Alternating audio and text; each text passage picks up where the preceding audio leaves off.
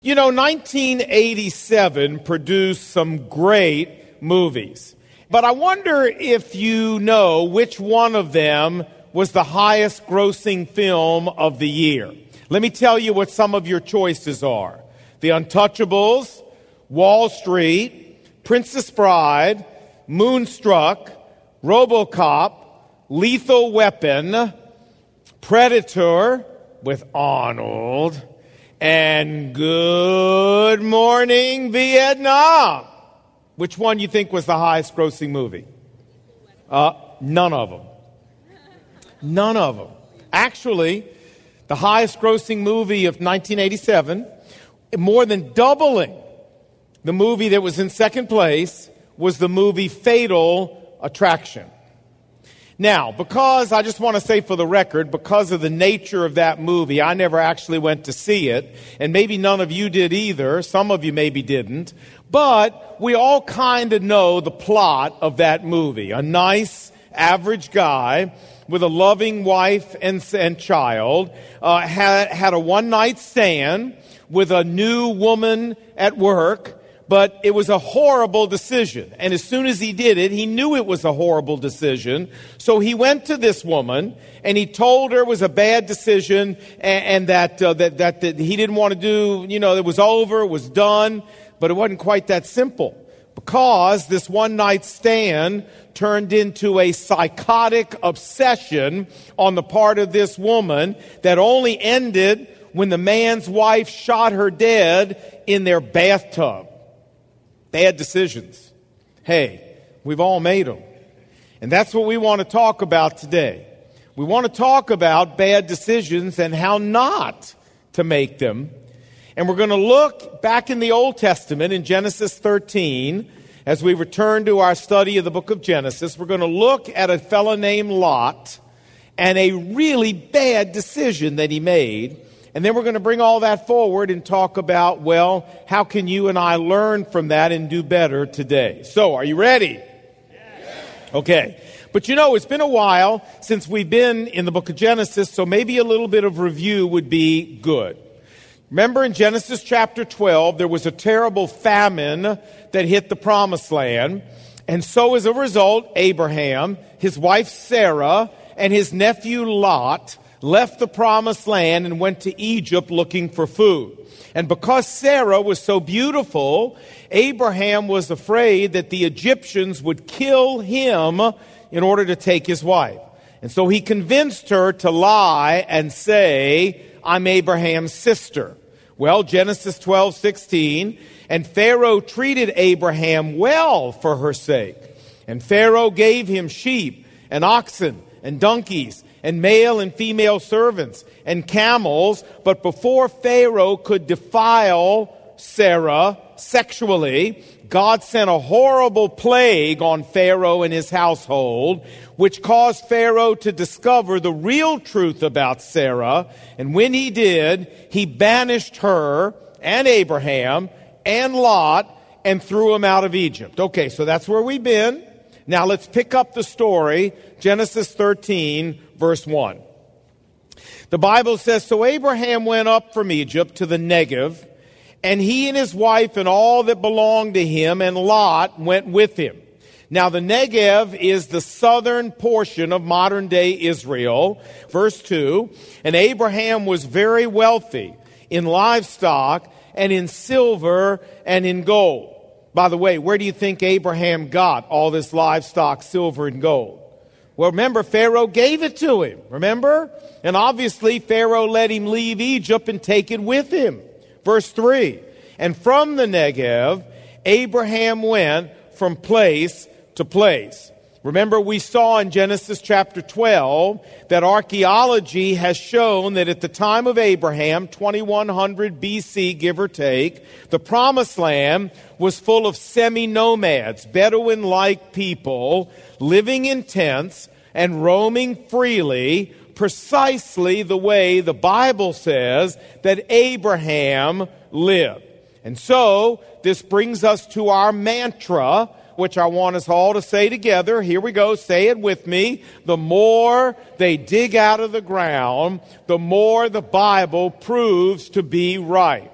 Now, I would give you about a C plus on that, but I got good news for you.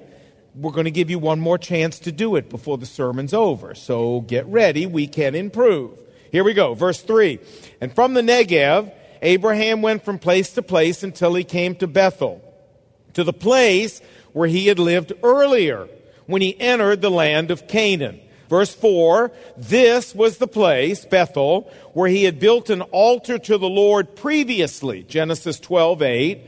And there Abraham called on the name of the Lord. Okay, so far, so good, right? Right, okay, but there's trouble a brewing. Here we go. Verse 5. And now Lot, who was moving around with Abraham, also had flocks and herds and tents. Apparently, Pharaoh had been very good to Lot also because of Sarah's sake. But the land could not sustain them both while they were staying together, Abraham and Lot, for their possessions were so great. So strife arose between Abraham's herdsmen and the herdsmen of Lot. Now the Canaanites and the Perizzites were living in the land at that time. You say, well, up, up, up, up, stop. Lon, why in the world would the Bible mention that? I mean, what importance could it possibly have for us to know that the Canaanites and the Perizzites were living in the land of Canaan? Why mention it? Well, two very important reasons, actually. Number one, God wants us to understand that Abraham and Lot did not have unrestricted access to all the land of Canaan. There were other people living in the promised land. People who had flocks and herds that needed grass and water, just like Abraham and Lot's herds did. The point is, Abraham and Lot couldn't fix the problem they were facing just by spreading out and taking more land. There were other people in the land who were using the land. So that wasn't a solution. The second reason it's important for us to know all these people were there is so that we understand that people were watching Abraham. They knew who he was. They knew he'd built an altar at Bethel. They knew that he claimed to worship the one true God of the universe. And he had a testimony to protect. And a big fight between him and Lot was not exactly what you would call a great testimony. So Abraham had to fix this. There were people watching. Okay? On we go. Verse 8. Then Abraham said to Lot, Please let there be no strife between you and me, between my herdsmen and your herdsmen, for we are brothers. Is not the whole land before you? Please, Abraham said, let's separate. Lot, if you go to the left, then I'll go to the right, and if you go to the right, then I'll go to the left. What an incredibly gracious man. Abraham gives Lot the first choice of where he wants to go. Now, think about it for a moment.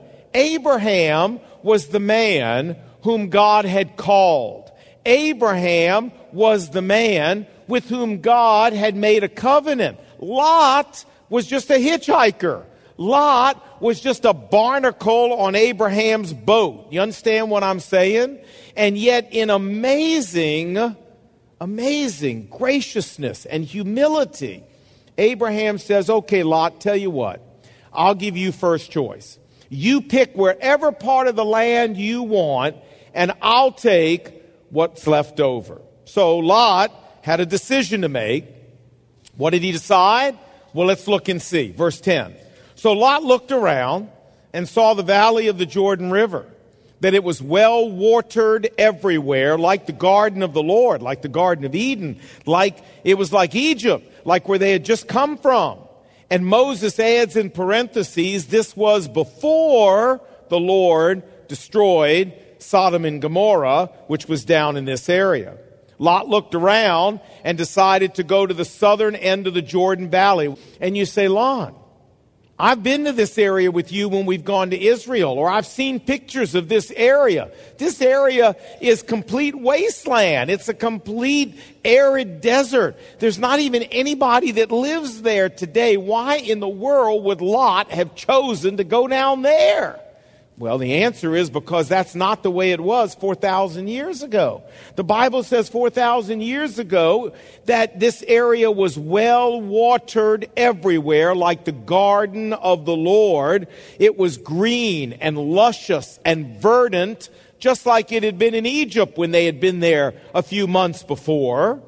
Now, this statement by the Bible that this area was green and lush and, and wealthy um, has been used for centuries to prove that the Bible is inaccurate, that the Bible is wrong, that the Bible is untrustworthy, because you saw what this area looks like today. So people say, you know, the Bible completely inaccurate. However, in 1932, between the years 1932 and 1947, the very famous archaeologist and Jewish rabbi Nelson Glueck actually did excavations during those years down in this area around ancient Sodom and Gomorrah. And what he found is the remains of more than 70 cities that were there at the time of Abraham and Lot. And what's more, he also found indisputable proof that at the time of Abraham, the southern Jordan Valley around Sodom and Gomorrah was green and luscious and wealthy, exactly the way the book of Genesis says. So, it's time for our mantra again. Are you ready? Here we go. Come on. The more they dig out of the ground, the more the Bible proves to be right. Much better. Verse 11. So Lot chose for himself the valley of the Jordan and journeyed eastward. Thus the two men separated from each other.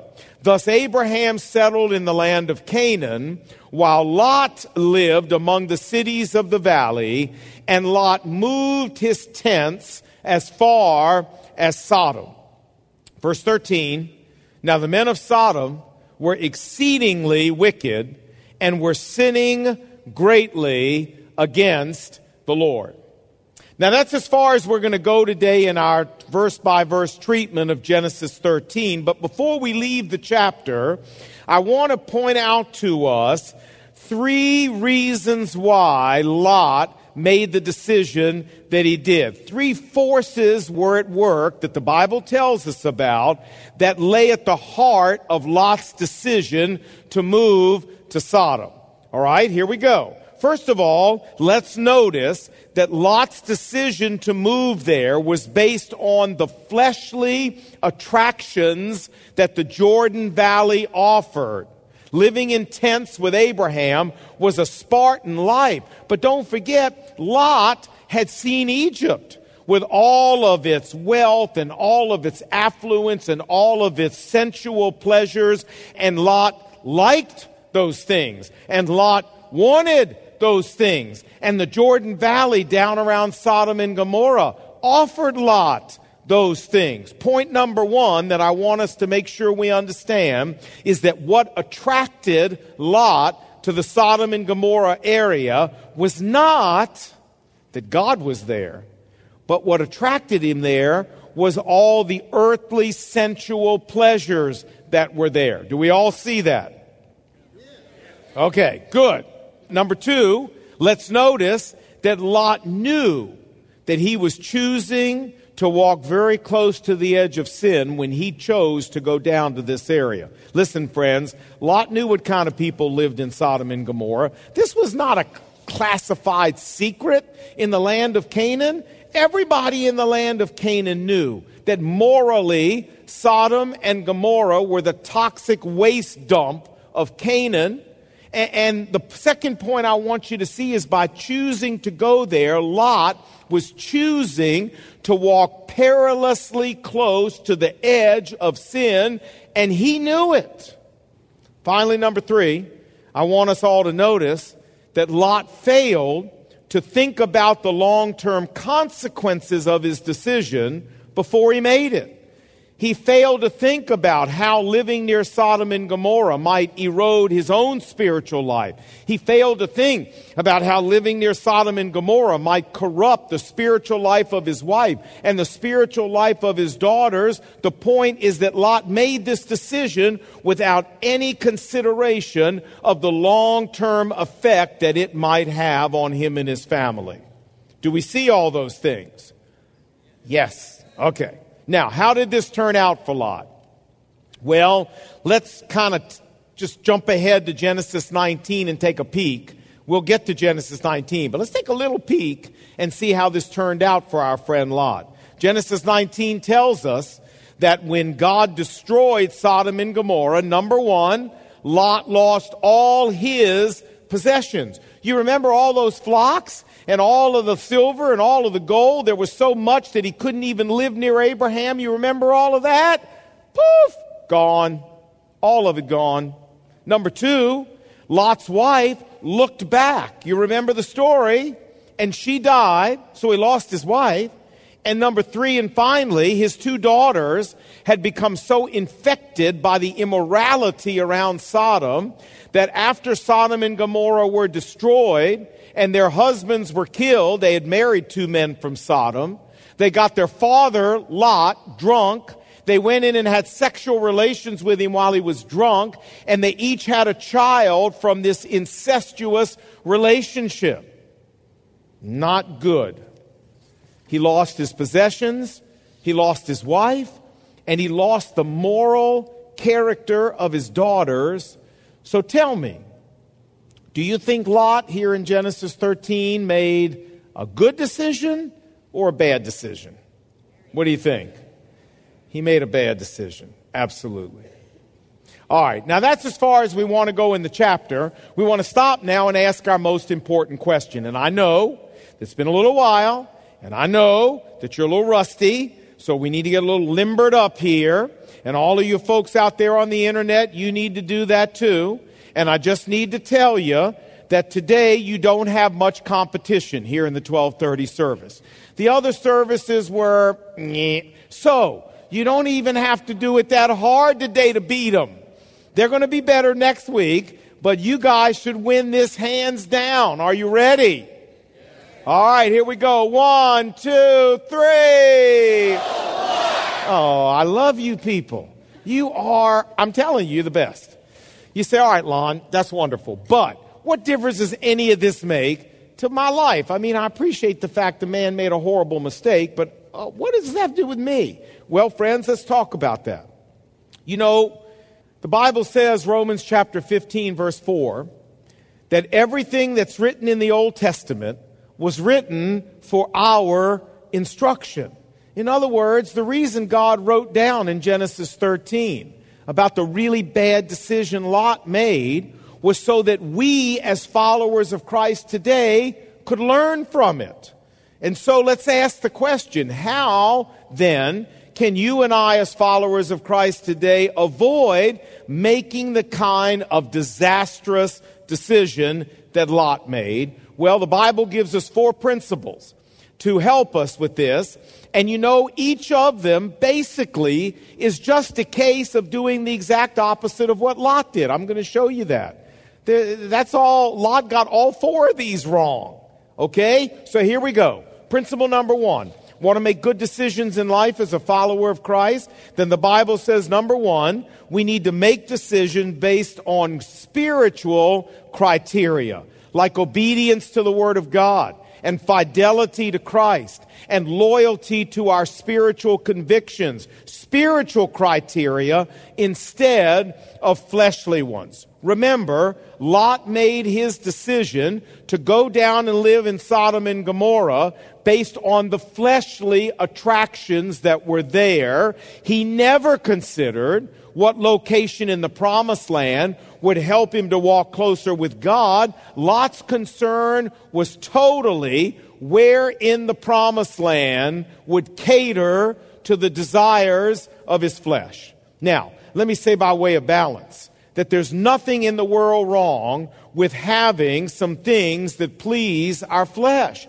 Nothing wrong with having a nice house, a nice car, a nice television set, nice clothes, uh, uh, belonging to a golf club, whatever, if, listen, if the Lord chooses to give these things to us. If we're making decisions in our life that honor Christ and, and that keep His word and that maintain our integrity.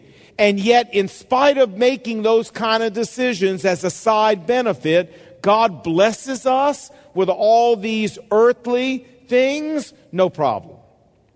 But, friends, there is great danger in making decisions in our life based on seeking these things instead of seeking the things of God. Something comes along that offers you and me more money, more power, more creature comfort, etc. But in order to get it, we have to compromise our spiritual life and disobey God's word. Then the decision, my friends, the right decision is always no. No. Number two, as followers of Christ, want to make good decisions in our lives? Then number two, God says that we need to make decisions based on their proximity to sin. Remember, Lot. His decision in Genesis chapter 13 took him closer to sin. That is to Sodom and Gomorrah and the people who were living there and their sinful lifestyle. It took him closer to them rather than farther away from sin. Folks, decisions like this almost always end in disaster. You remember our friend Samson in the Old Testament? He came, Judges 14 2, and said to his father, Get me this Philistine woman as a wife. And his father said, Is there no woman among our people? Is there no godly woman? Is there no woman who loves the Lord uh, that you're attracted to? That you must go to the uncircumcised Philistines to get a wife? But Samson said to his father, Get her for me, for she looks good to me. Now, what was Samson's father trying to say to him? He was trying to say, Son, this decision to go marry a Philistine woman is taking you closer to sin, not farther away from it. But Samson wouldn't listen. He walked too close to sin, and what happened? We all know the story. He went over the edge. Same thing happened to David when he invited Bathsheba over that evening for tea. You remember that? Yeah. He was definitely moving closer to sin. Yeah. What he should have done is close his drapes, close his window, go in and go to bed. Move farther away from sin. And David went over the edge too. My friends, listen. When we walk on the edge long enough of sin, we are going to go over. And so we always have to ask ourselves when we're considering a decision, we have to ask ourselves, is this decision taking me closer to sin or is it taking me farther away? If it's taking us closer to sin, then the answer is no. I'm not doing that. If you're at the office and you're sexually attracted to someone at the office, you're married, and this is not your wife, and suddenly you get the chance to work closely with them or they get the chance to work closely with you and you've got the decision to make, the decision is no. Don't put yourself in that situation, friends. If gambling is a problem for you, then don't take a job in Las Vegas. If donuts are a problem for you, don't work for Krispy Kreme, folks. This is just common sense. Don't go in the direction of sin and say, I can do it. I can walk close on the edge and nothing will ever happen to me. Oh, yeah? Well, if David went over the edge, folks, then believe me, you and I will go over the edge. Number three, want to make good decisions before the Lord? Then, number three, the Lord says to think through the possible consequences of a decision before we make it. Remember, Lot didn't do this either. If he had, if he'd have really thought through that decision carefully to go live down by Sodom and Gomorrah, he wouldn't have done it. And if we're going to make good decisions, we must take the time to ask ourselves listen, we need to ask ourselves if this decision goes completely south. I mean, if it goes as bad as it can possibly go, if it's worst, worst case scenario, this thing unravels completely, am I prepared to live with the consequences of that? If not, don't do it. Am I prepared to live with the consequences of getting a DUI? Well, if the answer is no, then don't drink and drive. Am I prepared to die from lung cancer? Well, if the answer is no, then don't smoke. Am I prepared to lose my wife and my family? Well, if the answer is no, then don't commit adultery. Stay faithful to your wife and stay faithful to your family. You get the point, right? Good decisions are decisions that have been thought out, they have been prayed out, and they have been played out in our minds before we make them. We've taken them in our minds to the extreme worst case possibility and decided that there's no danger there before we make the decision. Number four, want to make good decisions as a follower of Christ, and the Bible says that we should cultivate friends who will help us make good decisions. Hey, did Lot do this? No. Do you ever read one time in the Bible that Lot went and asked Abraham what Abraham thought about where he should move? Think about it. Abraham was the most godly man on the face of the earth. He was Lot's uncle. He was standing right there next to him. Wouldn't wisdom dictate that you say to Uncle Abraham, Hey, Uncle Abraham, I've got a decision to make. Where would you move? What do you suggest I do? I guarantee you, if he'd have asked Abraham, Abraham would have certainly not told him to move down to Sodom and Gomorrah. But he didn't ask. I don't know who he asked, but he didn't ask Abraham, and that was the man he should have asked. Folks, the apostle Paul said it, 1 Corinthians 15, 33, bad company, bad friends corrupts good morals. It's been my experience that more bad decisions are made by listening to bad friends than any other single reason. When I was in college, you know who got me started smoking dope? A friend. You know who got me started drinking and I developed a horrible drinking problem? A friend. You know who talked me into forcing my girlfriend to have an abortion even though she didn't want to? A friend. You know who convinced me to start smuggling dope in from Europe and pushing it in Chapel Hill so that there was a warrant for my arrest and I almost got sent to penitentiary? I'd still be in the penitentiary today if they'd have caught me. A friend. All those horrible decisions that I made in my early life was because I had ungodly friends whispering ungodly advice into my ears. But you know, the converse is also true. Wise, godly friends whisper wise, godly things into our ears that help us make good decisions. So let me ask you about your friends. What kind of friends you got? You got the kind of friends that are always pushing you towards Sodom? that are always pushing you towards sin, that are always whispering in your ear, move on down there, go on down there, pitch your tent on down there. Friends, if you do, my advice is get rid of those friends and get some godly friends, some friends that love the Lord Jesus Christ who will help you make godly decisions. And on the other hand, if you have godly friends, friends that love the Lord, who are always trying to push you away from Sodom and towards obedience to God and towards godly decisions in your life. Folks, you need to thank God for those friends. You need to appreciate those friends. And you know what else? you need to listen to those friends. You listen to them. When they all get around for a little intervention, a little come to Jesus meeting with you, and say, This is the way it is, Friends, don't you blow them off. Not unless you're stupid like Lot. Don't you blow them off. They're trying to help you and me. All right, let's summarize. We're done. Four principles for making good decisions as followers of Christ. Number one, We need to make decisions based on spiritual criteria obedience to the Word of God, fidelity to Christ, loyalty to our spiritual convictions, spiritual criteria instead of fleshly ones. Look, God will take care of any fleshly pleasures you need. You just obey Him, He'll take care of giving you what you need. Number two, we need to make decisions based on their proximity to sin. If a decision is drawing us closer to sin, it's a bad decision. Number three, we need to think through the possible consequences of a decision before we make it.